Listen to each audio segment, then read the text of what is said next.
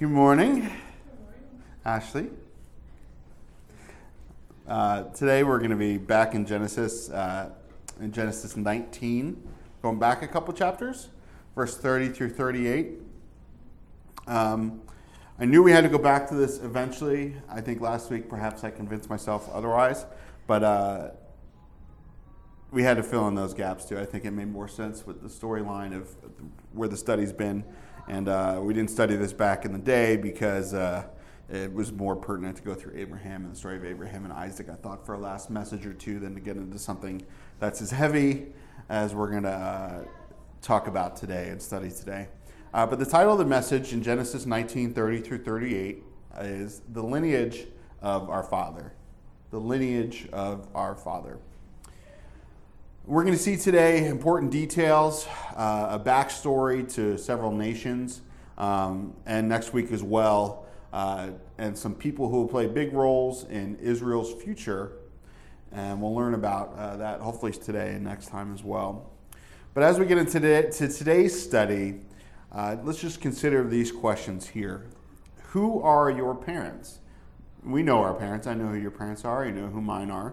Not everyone knows who their parents are, their biological parents are. Um, or if they're adopted, you know, they do have parents and they treat them and they would love them and consider them as their uh, parents. But I'm sure that there's a question what their, where their biology comes from. What's your lineage, your nationality? You know, what does your family do? I remember doing uh, something in history class in high school and learning about a great grandfather of mine or a great great great grandfather of mine who was a blacksmith, and I think that's kind of cool. Maybe that's why I want to get into welding and things. Maybe there's some of that blood. Maybe some of my my grandfather loved to make things, and uh, or my pop, and uh, maybe that's where I get some of the desires to make things and do things. If you consider genetics as a a, a part of that, uh, but what about your nationality? You know, a lot of us are mixes: Irish, German, Italian all those things. Any stereotypes? I remember always in high school having a friend of another nationality, and we would always joke on each other. And, and I won't make the jokes because they would sound racist, and they probably are, but we didn't hate each other. We loved each other, and we just found it a way just to, to bond and rip on each other in a weird guy way in high school without the Lord. But it was always making fun of the Irish potato famine, and that's nothing to make fun of. But I took it as, hey, I'm Irish, I like potatoes, and it's true. I remember going on a I died for a few weeks, and all I really ate was potatoes, and, and there was a love hate relationship with them because they were good, but they're the only thing I could eat. But there's usually some history to them, although, like I said, these things are generalized to absurdity or hate. But how often do we let these things become our excuses? I remember hearing a lot of times, well, I'm Italian, so this is just who I am. Even after coming to the Lord, using your heritage as an excuse for your behavior. Well, I'm Irish, so of course I'm going to drink, or I'm Italian, of course I'm going to be loud and obnoxious. And, and not all Irish people are drinks or drunkards, and not all Italian people are loud or obnoxious. But we tend to use these things, we use our heritage as an excuse for our behavior.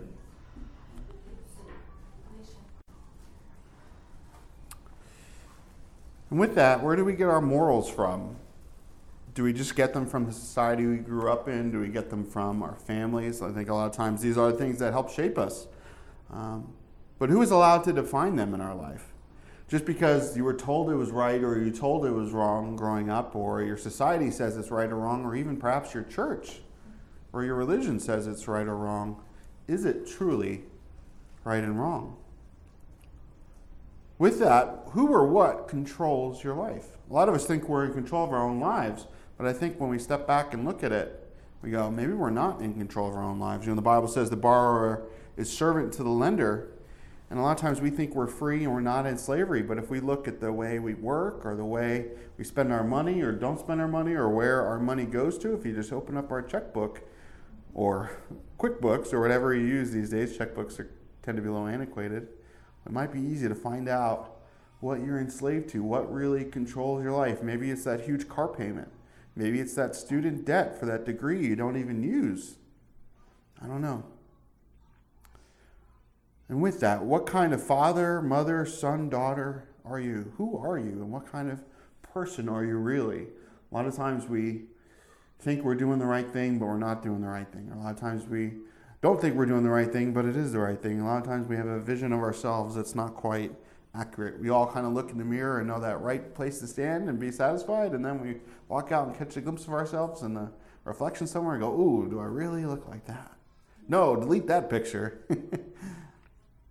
but as believers, we cannot use these things as an excuse for our behavior, for the way we live. If we are truly and truly saved, we're going to be brand new. Romans 6, 8 through 11 says, Now if we died with Christ, we believe that we shall also live with him, knowing that Christ, having been raised from the dead, dies no more. Death no longer has dominion over him. For the death that he died, he died to sin once and for all. But the life that he lives, he lives to God. Likewise, you also reckon yourselves to be dead indeed to sin, but alive to God in Christ Jesus our Lord.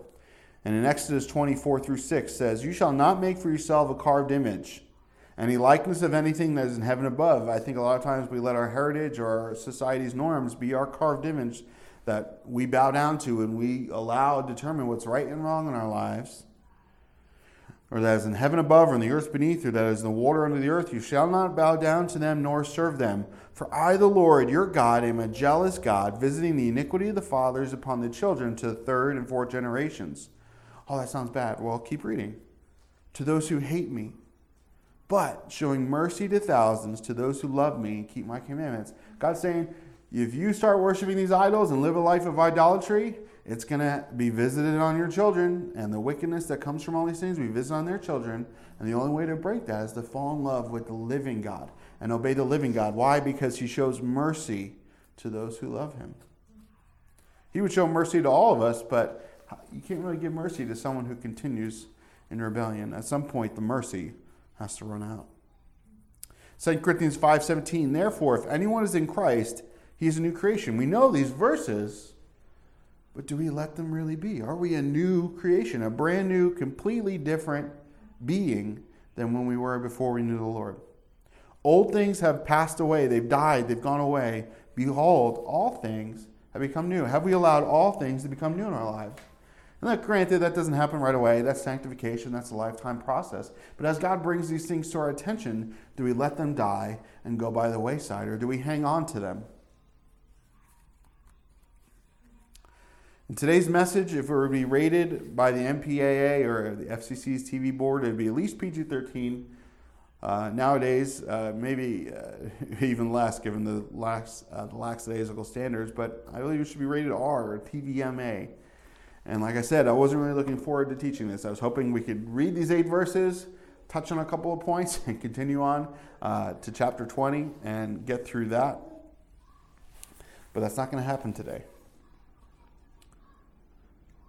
Another question How many things today in society, in our lives, or just in general, are done with quote unquote good intentions, good reasons, but they're really just masks for iniquity, sin, and even downright depravity? Oh, it's just a little white lie. Well, should you even be lying at all? Isn't there another way to handle it? But does it sound good? And man, the first two messages here uh, in this place, I think we're going to hit on all the hot button issues that people write me hate mail for, or even worse. But does it sound good? Political correctness tends to take a lot of ugly, odd, or even downright wicked things and call them good by putting a spin on them. And I'm not saying that uh, that all of it is. I mean, there's certain terms you wouldn't want to, you know, you don't want to call someone retarded. You know, they have would have Down syndrome, or that you know they have special needs. I think that's a, a good way to be politically correct. Is is to find terms that are better for people who have genuine uh, issues to, to not make them feel downtrodden or, or, put them down, or, but to elevate them and lift them up um, because they are special. But political correctness across the board without God, without true morals, takes things that are wicked and then begins to elevate them, and they shouldn't be. Take, for instance, this one, one of the hottest issues a woman's right to choose. I mean, just listen to that a woman's right to choose. That's fantastic. A woman, great, has a right, fantastic, to choose. Absolutely. A woman is not a slave, a woman is not a piece of property. So, how could you be against that? How could you be against something that's so fantastic in the way it sounds and the way it's written? A woman's right to choose. Well, of course, even the way it's written and said, there can't be any opposition to it because if you oppose it, all of a sudden you oppose a woman's instinctual right to choose. Well, who gave her that right? The problem is, what choice are they referring to? And is it even our right to make that choice that's being spoken of? That choice between life and death of someone else who is completely innocent? A lot of times the world condemns the death penalty on those who downright guilty and downright deserve it for murder. No, let them live. Let them have cable TV. No, they need to go. They need to have judgment in their lives. I'm not saying they can't repent or couldn't be saved, but these people have made their choices. And yet, we say it's a woman's right to choose, and we uplift murder on the most fragile and innocent and those who have made no choices at all yet. And we try and make it sound very noble and very progressive. But I would have to say that the woman had made her choice already prior to making that final choice for someone else. Ask me how I know. Today and next week, we're going to look at choices by two women and choices by two men, and the choice by a man today as well, and look at some important people that are born despite of those choices and who have offspring that have involvement for the future of those of other offspring. So basically, there's some people here that are going to be born. They're going to have a lot of history with Israel. But God, again, as we get into this message, we pray for those who are making bad choices and good choices. You help us all to have wisdom. But God, for those who have made the wrong choice in life, who have bowed down to idols and things of culture that they thought were right, God, I know that you can save them. You saved me. I made choices even knowingly wicked choices, knowing what the reality was, but I was such a slave to my sin that I continued in them and they just went away like, a, a, like an animal to slaughter for them. Thank you for forgiving me of that. God, I pray that you would just uh, bless those people and bring them to know you. Let them know that there's forgiveness in you. And God, that we all have hope in you no matter what wicked choices we've made. God, you made a righteous choice to die for our wickedness. Thank you, God. Speak in your word. Speak through me. Give me a, a heart of compassion, um, not a heart of judgment, God, because you've been so merciful to me. Thank you, God. In Jesus' name, amen. Let's read Genesis 19, 30 through 38. We're going to read the whole clip and go back and talk about it. Let me just grab a sip here. It says in verse 30 Then Lot went up out of Zoar and dwelt in the mountains and his two daughters were with him, for he was afraid to dwell in Zoar. And he and his two daughters dwelt in a cave. Now the firstborn said to the younger, Our father is old, and there is no man on the earth to come into us, as is the custom of all the earth. Come, let us make our father drink wine, and we will lie with him, that we may preserve the lineage of our father. So they made their father drink wine that night, and the firstborn went in and lay with her father, and he did not know when she lay down or when she arose. Yes, the stuff is actually in the Bible, and we have to actually study it. It happened on the next day that the firstborn said to the younger, Indeed, I lay with my father last night. Let us make him drink wine tonight also, and you go in and lie with him, that we may preserve the lineage of our father. Then they made their father drink wine that night also, and the younger arose and lay with him, and he did not know when she lay down or when she arose. Thus both the daughters of Lot were with child by their father. The firstborn bore a son and called his name Moab. He is the father of the Moabites to this day. And the younger, she also bore a son and called his name Ben Ami. And he is the father of the people of Ammon to this day. All right. Wish we could end it right here and move on, but I think that there's, I know there's some important things to look at today in this uh, message that's honestly quite heavy and disturbing. But in the beginning, it says that he was afraid to dwell in Zoar. If you remember way back when uh, in our study, or just a, a, few verses before in this actual chapter, Zoar was the city that Lot wanted to flee to when they were told to leave Sodom and Gomorrah. If you remember, uh, two angels came into Sodom and Gomorrah, they visited Lot's house. There's a huge fiasco there. The people banged on the door trying to get in and get to the angels and get to Lot. Lot offered his daughters. uh, the angels struck him blind, and then they said, "You need to get out of here. Like, get your family and get out of here, because um, God's going to destroy the city. Basically, a giant nuclear explosion tomorrow, and the, when the sun comes up." And Lot, you know, they said, "Flee to the mountains." So what does Lot do? He obeys and right away just gets right to the mountain. Doesn't even take anything with him. No, he he he, he goes, "No, I don't really want to go to the mountains. Can I go to Zoar, please?" And you see here that Lot went up out of Zoar and dwelt in the mountains. That he was afraid to dwell in this place that he wanted to go to in the first place. You know, he, he was told to flee there, but he couldn't stand the thought of not living in the city. I mean, Lot. Two angels showed up. Angels about to destroy the city, and you don't listen to them? You're in a crazy circumstance. Your wife turned into a pillar of salt. I think you need to listen to these guys, Lot. But Lot, as we do all too often, we want our own way. And unfortunately, a lot of times when we want our own way, we have to find out the hard way. We were joking about being programmers at work the other day and how our methodology a lot of times is just try it, and it doesn't work, try it a different way. And that's a lot of programming, you know, because it's very inconsequential. You wouldn't want to be a surgeon and try it that way. But programming, it's sort of the way it works. You know, you know what to do, but when it doesn't work, you just got to keep trying things because it's very complicated sometimes. But Lot had to find out the hard way here. And it became apparent that as they were in Zoar, they could not stay there. Maybe the people there knew that he escaped Sodom and Gomorrah. Maybe it was a dangerous town. Maybe it wasn't the nicest neighborhoods or bars on the windows and there was high crime. I don't know. Uh, but he didn't have peace there for whatever reason physical peace or maybe spiritual peace. And you know what? That's always the case when we're downright disobedient.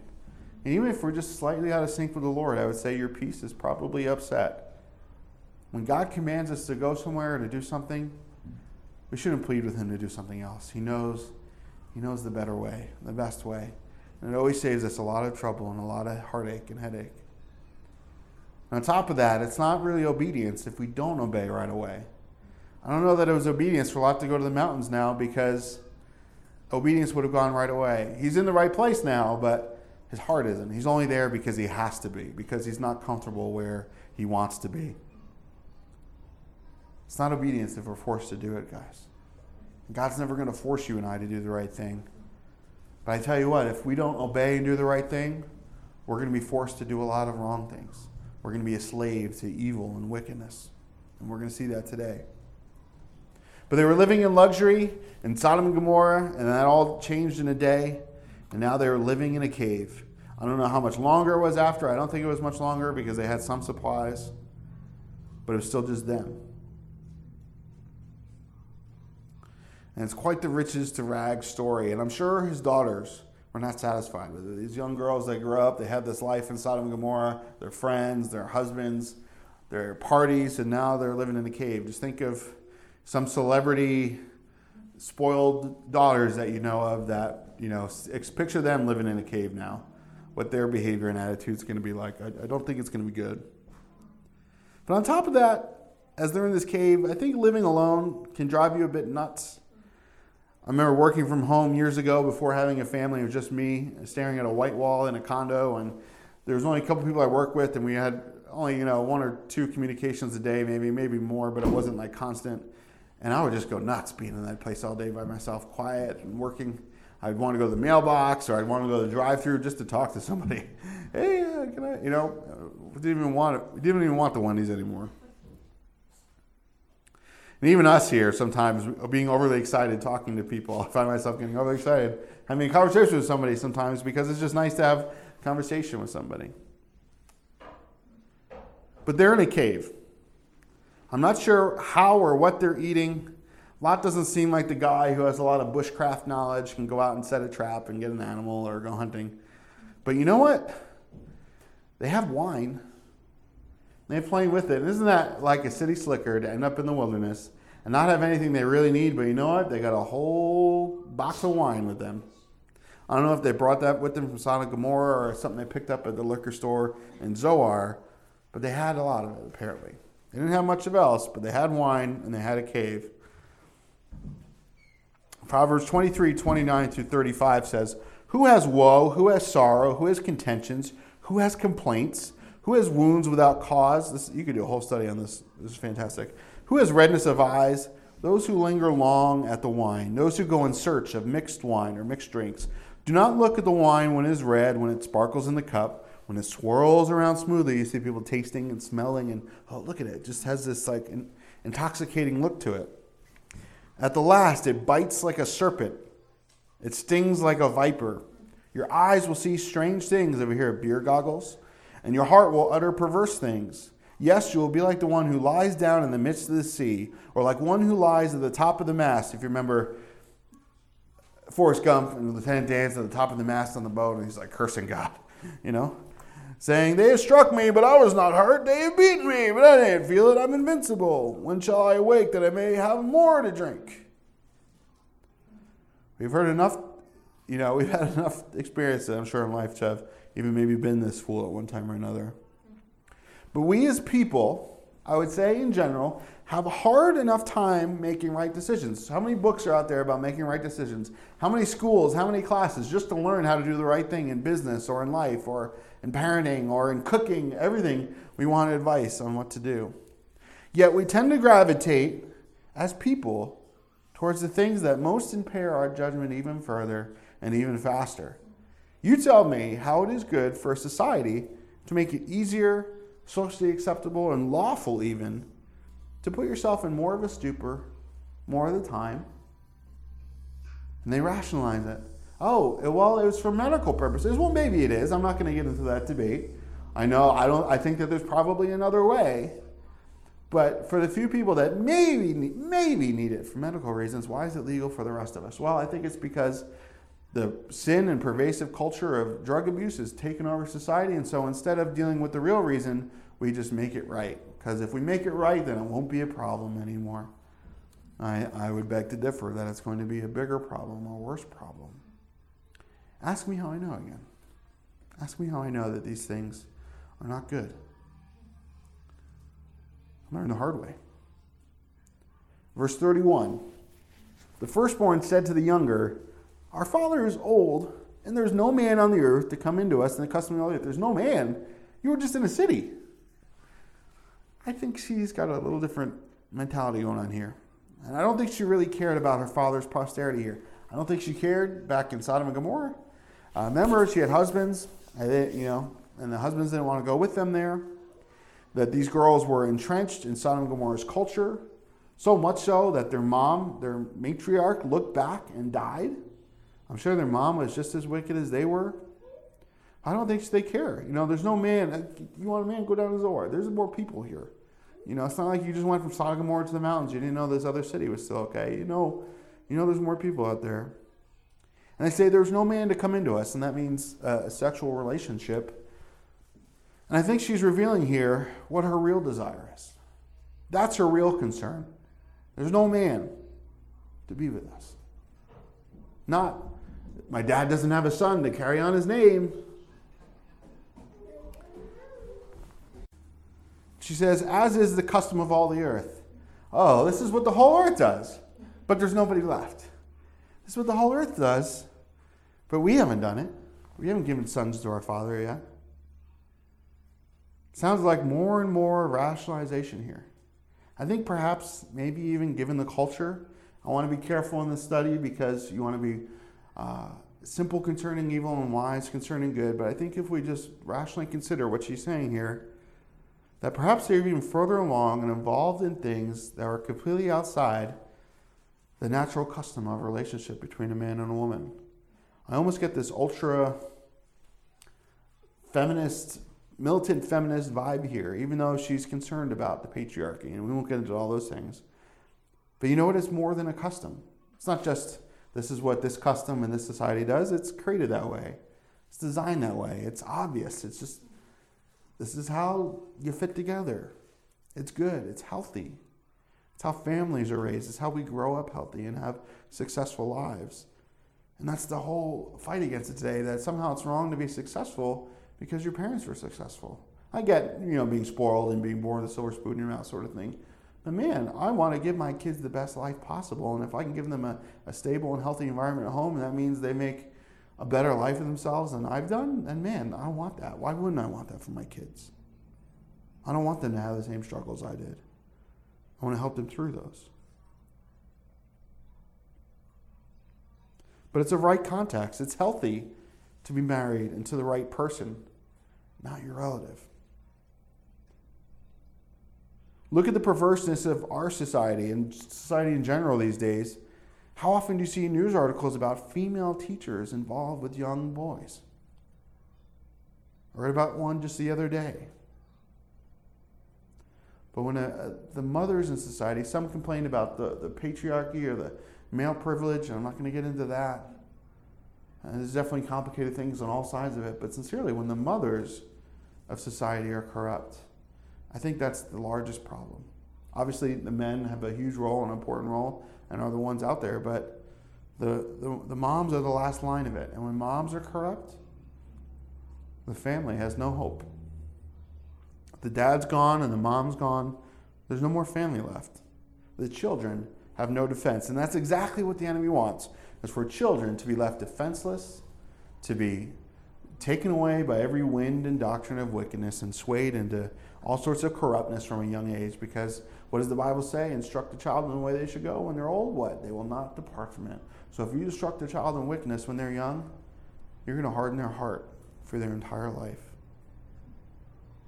And just like in sodom and gomorrah what comes next? Total destruction of society. And i believe we're witnessing our society's collapse right now. I don't necessarily believe we're going to need fire and brimstone from heaven to do it. I don't necessarily believe we're going to need uh, an EMP from Iran or China to do it. That might still happen, but that's not the true destruction of our society. If our society was healthy at home, we could make it through any of those things. But if any of these things attack us, the fact that our home is destroyed, we're not going to survive. Because we're doing it ourselves.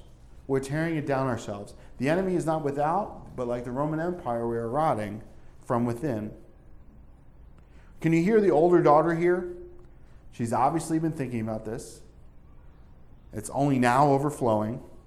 Can you hear her convincing her sister, rationalizing this behavior and this decision to get her on board with her wickedness? And what is that saying? Misery loves company. But man, don't we want to convince people to do wickedness with us? You know, I'll, I'll do it if you do it. You know, if you do it, I'll do it we want to do wickedness, but we're afraid to do it on our own, so we want to do it with someone else. Luke 6:45, Jesus says, "A good man out of the good treasure of his heart brings forth good, and an evil man out of the evil treasure of his heart brings forth evil. For out of the abundance of the heart the mouth speaks." These three are in the middle of nowhere. They're dwelling in a cave in the middle of the mountains. You probably still see the smoke rising from Sodom and Gomorrah in the distance. You know, you can smell forest fires from far away. I'm sure they can still smell it, depending on where the wind's going. And somehow, uh, both of them getting pregnant and having babies when all they've got is wine and a few supplies is a good idea. Their first concern is their father's lineage. That's right. You know, oh, he's old. He doesn't have sons. This is what we need right now. We need babies. Who's going to deliver them? It's obvious their first priority out here in this cold, damp, wet cave without a house, money, or food is having two children. And man, don't we look at society that is backwards and has its priorities backwards? And, and what happens? They start having children out of wedlock, not having a stable home or stable income. And I'm not saying you can't work around that or God can't take care of that or that if you have a child you can't get your life on right but isn't it easier isn't it better isn't it healthier to have all these other foundational things there to support a life. And I think it's why people wait so long to have children sometimes because they, they don't feel prepared. And I get it. I get it. You want to be as prepared as you can to have children, but let me tell you this you'll never be prepared enough to have children. It's a learning experience, a growing experience. But they made their father drink wine that night. And you know what? That sounds like, oh, they really forced Lot's hand here. They made him drink. I don't know that Lot needed that much convincing to get drunk here. So, I mean, so drunk that he doesn't remember anything the next morning. I think when you get that drunk, you do it yourself, or people keep pouring you a drink. I think you're still kind of aware of what's going on. Lot's been around the block. I'm sure he, he knows how this works. But it's a pretty dire, lonely, and helpless situation without God. So, in some sense, I don't blame them for getting drunk. You know, you just lost everything. In the city went up in smoke. You can't dwell in the city. You're in this cave. You got wine. What are you going to do? I get it. I'm not saying it's right, but I understand, you know, the proclivity there to, to get uh, wasted. But what's up with this lot? You're hanging out with your two daughters in a cave. You're not manning up and concerned about what to do next. Instead, you're letting them get you drunk beyond Bolivian. Total excess with your daughters. What kind of dad is that? Never mind not taking care of them and figuring out what to do, but drinking to them with them like that, having a wild drinking party with your daughters, that's weird. I don't care who you are. I used to drink with my family at a bar before getting saved. We'd go out and have drinks or meet up and have a couple drinks, but I would not get crazy drunk with them. If they got if they started getting tipsy, it was like shameful and embarrassing. I would think the same for them if I was. This is my son. He's totally wasted. And I was ashamed and embarrassment to my family. But being friends with your kids, I remember going to parties growing up where my friend's parents, was, uh, she was a psychologist and just wanted to be friends with her kids, and she would buy us beer, and we would do drugs and drink in the basement. She thought, and they thought they were the cool parents, but man, I respected my parent, my friends' parents more who didn't buy us alcohol, who wanted their kids home by 11. I may have thought it was a bummer that they went home and was upset, but you know what? Deep down, I respected those parents more.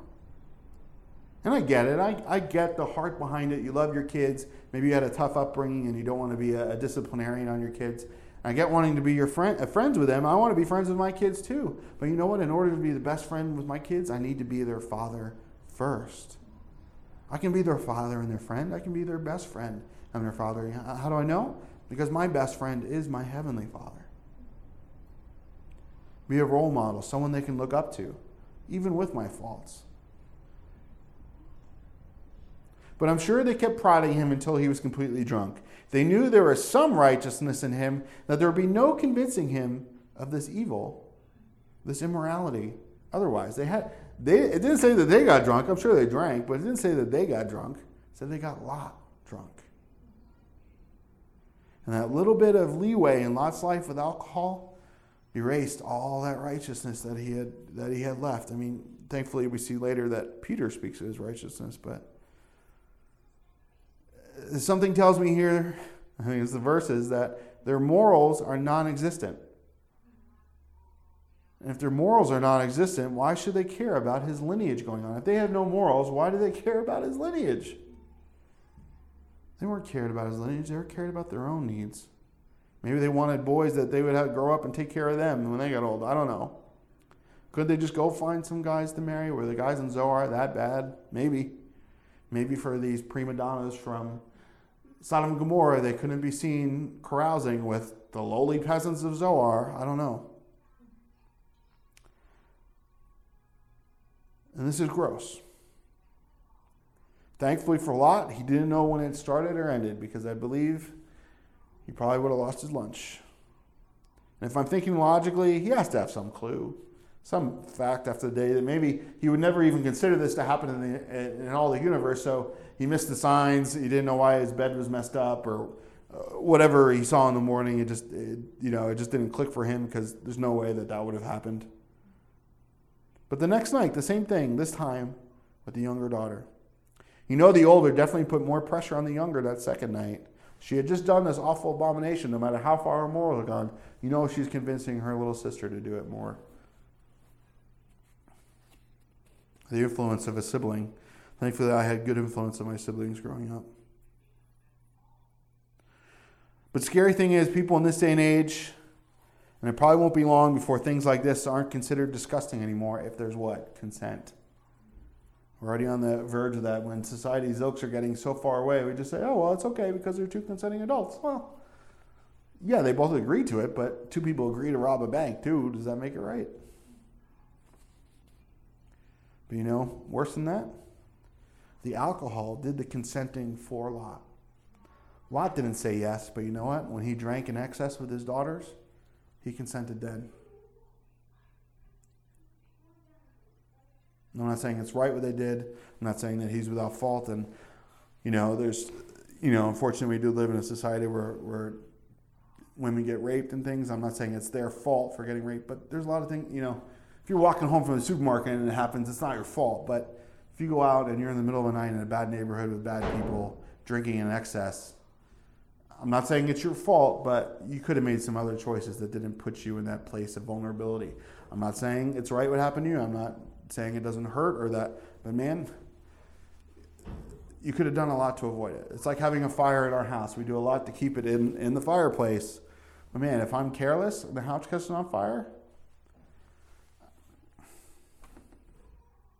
you know, I, I, I, if anything happened like that to my daughters, even if they put themselves in that situation, or my wife, I would, I would be livid and not at them. I'd be brokenhearted at them. Oh, honey, how did, how'd you get yourself in this situation? But I would be livid at the guy who did it. Trust me, I, you know, I'd probably be facing jail time. Therefore, Ephesians 5 17 and 19, do not be unwise, but understand what the will of the Lord is. And do not be drunk with wine, in which is dissipation, but be filled with the Spirit, speaking to one another in psalms and hymns and spiritual songs, singing and making melody in your heart to the Lord.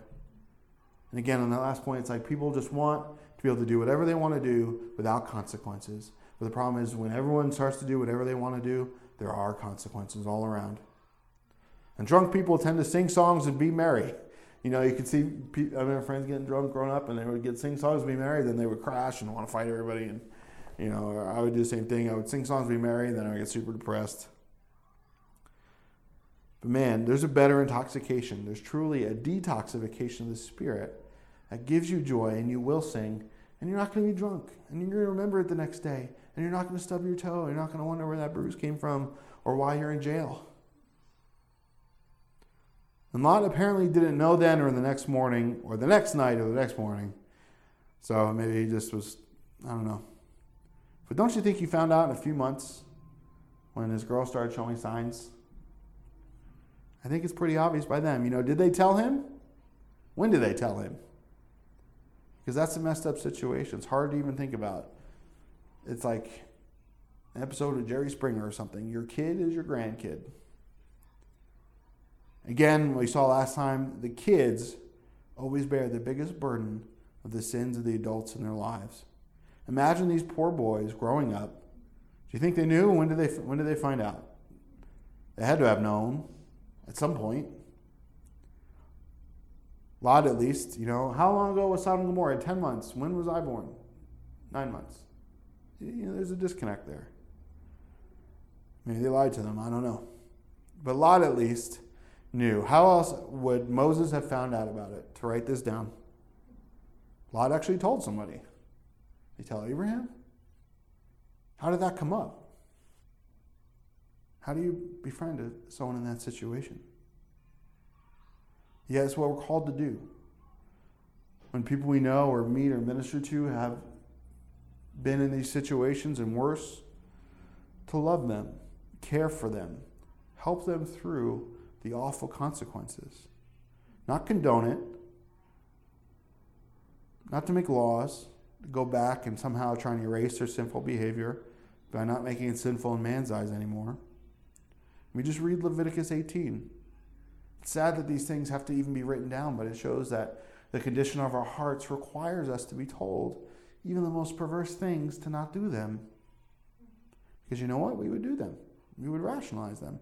We know that they're wicked when we're doing them, but we rationalize them. We want others to call us by the right name, to rationalize what we've done as somehow not being wicked anymore. That others have to see it that way. That's slavery. They say that saying the truth and, and not doing certain things or just calling a spade a spade is wrong, but man, they do that and even worse to those who want to tell the truth. And if he didn't know during the pregnancy, he certainly knew when these boys were born and named. Why? Well, Moab, to you and I, doesn't mean anything, but Moab means of his father. Yeah, literally. He doesn't just look like his dad, but he's of my dad. And that was the oldest daughter. The younger daughter named her son Ben Ami, which I think this kid got off a little bit better. It says, Son of my people. At least his name is a little more ambiguous. Again, it's almost as if the elder daughter might have been more proud of her lifestyle choices. Of my father. Like, I'm not naming the kid Bob, so no one will know where he comes from, but of my father. Like, all right. Son of my people. Like, okay, yeah, it's my people and other people's choices, and I went along with it. It's son of my people. Maybe that nobility aspect is still carrying her along. That's for my father. It's for his lineage. We must carry this on. How enslaved to this idea is she? But how'd you like your lineage to be that of one being inbred in this situation? You know, in the beginning, before the flood, with Abraham, even Abraham's wife is his half sister, that this is okay. Uh, there's enough genetic diversity to handle it. It doesn't work today. In fact, later on, the Bible commands not to do it um, because you just see it's just it just becomes this tiny little pool, and genetic deficiencies multiply and go out. You know, and, and and that's why I think marrying someone who's not of your family, not of your immediate family, not even of your uh, heritage, someone from Africa, marry someone from China, or someone from China, marry someone from India, or someone from India, marry someone from North America. I think that's fantastic. I mean, you know, if it's the right thing, they're marrying the right person, fantastic. Because it's so different. And how often do those children have this like beautiful look to them because it's just this diversity that comes together. And I think that that's holy, and that's wonderful. And when we get to heaven, there's going to be every tribe and tongue and nation uh, spoken for there. And God made us all. And that's the way it's supposed to be. But man, it's like even in our relationships, if we only hang out with those who are exactly the same with us, it starts to get weird. It starts to get twisted. It starts to turn into a little cult, a little clique, where we don't have any outside influence and we're unable to listen to outside opinion. And isn't that the problem with society today? That we're, not, we're afraid to speak our opinion, we're afraid to hear another person's opinion, and when we hear another person's opinion, we just call them uh, an awful name and write them off as uh, someone who's hateful when they're just different. But the Moabites and the Ammonites go on to have a storied history with Israel. Uh, you know, it's like this family dirty laundry just leads to further contempt down the road, like we saw on the other side with Abraham's side. Ishmael goes off and becomes uh, the Ishmaelites who have problems with Israel. And you see Lot, you should have stayed in Ur, like God wanted you to, all those years ago. Look at how much has happened to you, Lot. You should just listened to God. Are you going to learn? A lot of times we get far down the path in life and go, why is all this happening to me? Why, woe is me? Why isn't my life the way it should be? Well, did you listen to God? When you could even hear him. Lot hears God's direct command go to the mountains, and he goes, Oh, no, no, city. And look at this. You know, the Bible says that, uh, that like putting a, a ring of gold in a swine's snout is like a beautiful woman without discretion. It's wasted. Why would you put a ring of gold in a pig's nose? It rubs its nose in poop and mud and roll all day, and you're putting this beautiful, expensive pearl in it. And it's just the same way, like a beautiful woman or a beautiful band that has all this outward beauty of gold, but they have no discretion.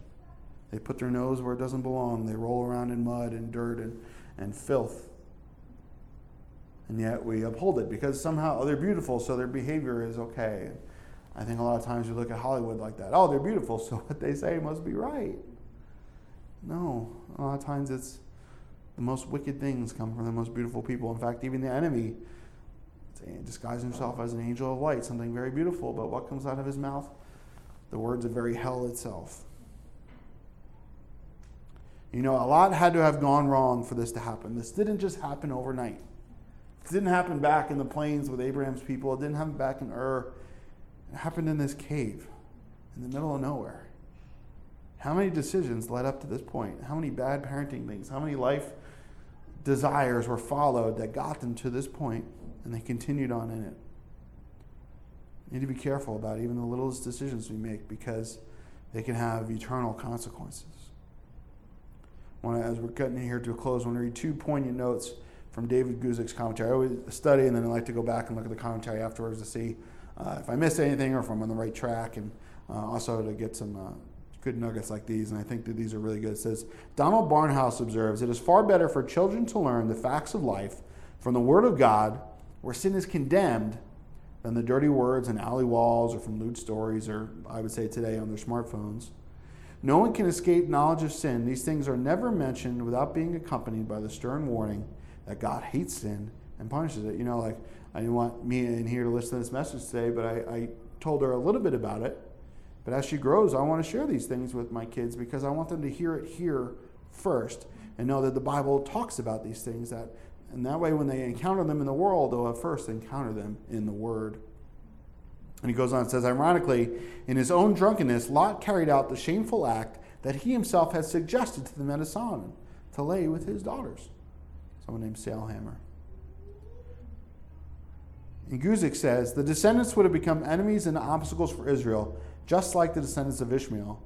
Lot's life ended in ruin, all because of his love for the world. You know, Jacob's not even born yet. He's still a generation out, but his enemies have already been born. And isn't that like us? The enemy of our soul has been around a lot longer than we have. But thankfully, we have a protector and a victor in Jesus Christ because he always was, he always is, and he always will come. There's no, there's no stopping that. And I love that in 2 Peter 4 4 through 8, God talks about these things that happened and that Lot delivered righteous Lot, who was oppressed by the filthy conduct of the wicked, that a righteous man dwelling among them tormented his righteous soul from day to day, seeing and hearing the lost deeds. That even though Lot did all these things, there was still a smidgen of righteousness in him to be mentioned. Not as this in the New Testament, not as this man who fathered the Moabites and the Ammonites through this wickedness, but a man who was vexed by it. Vexed by it. Not enough, apparently, but at least there was that little speck of faith there. And this is really heavy, you know. Like I said, I'd hope to get through all this in chapter 20, kind of like put a sweet taste in our mouth after this and not have to chew on this for a while and quickly move past it. But you know what? We couldn't. I think a lot of times we try and gloss over the ugliness in ourselves and society and not bring it to repentance and not bring it to mind. Just put it away, but we can't put it away because it's going to fester. We tried to put it away for so long and not really deal with it. You know what? The solution to these things is not to make a law to make it right. Just like all the ills in society, we can't just all of a sudden pass a law and then things will get better. Can't ban guns and school shootings will stop. Maybe they won't. Something else will pop up because that's not the root of the problem. The root of the problem here is not them sleeping with their dad. That's awful. They shouldn't do that. But the root of the problem is way further back. way further back. Where are we as a society? Where are we personally, you and I? And how are we doing morally? Are we setting ourselves up for failure? Are we setting our children and our children's children up for failure by the way we raise them, by what we teach them, by what we do?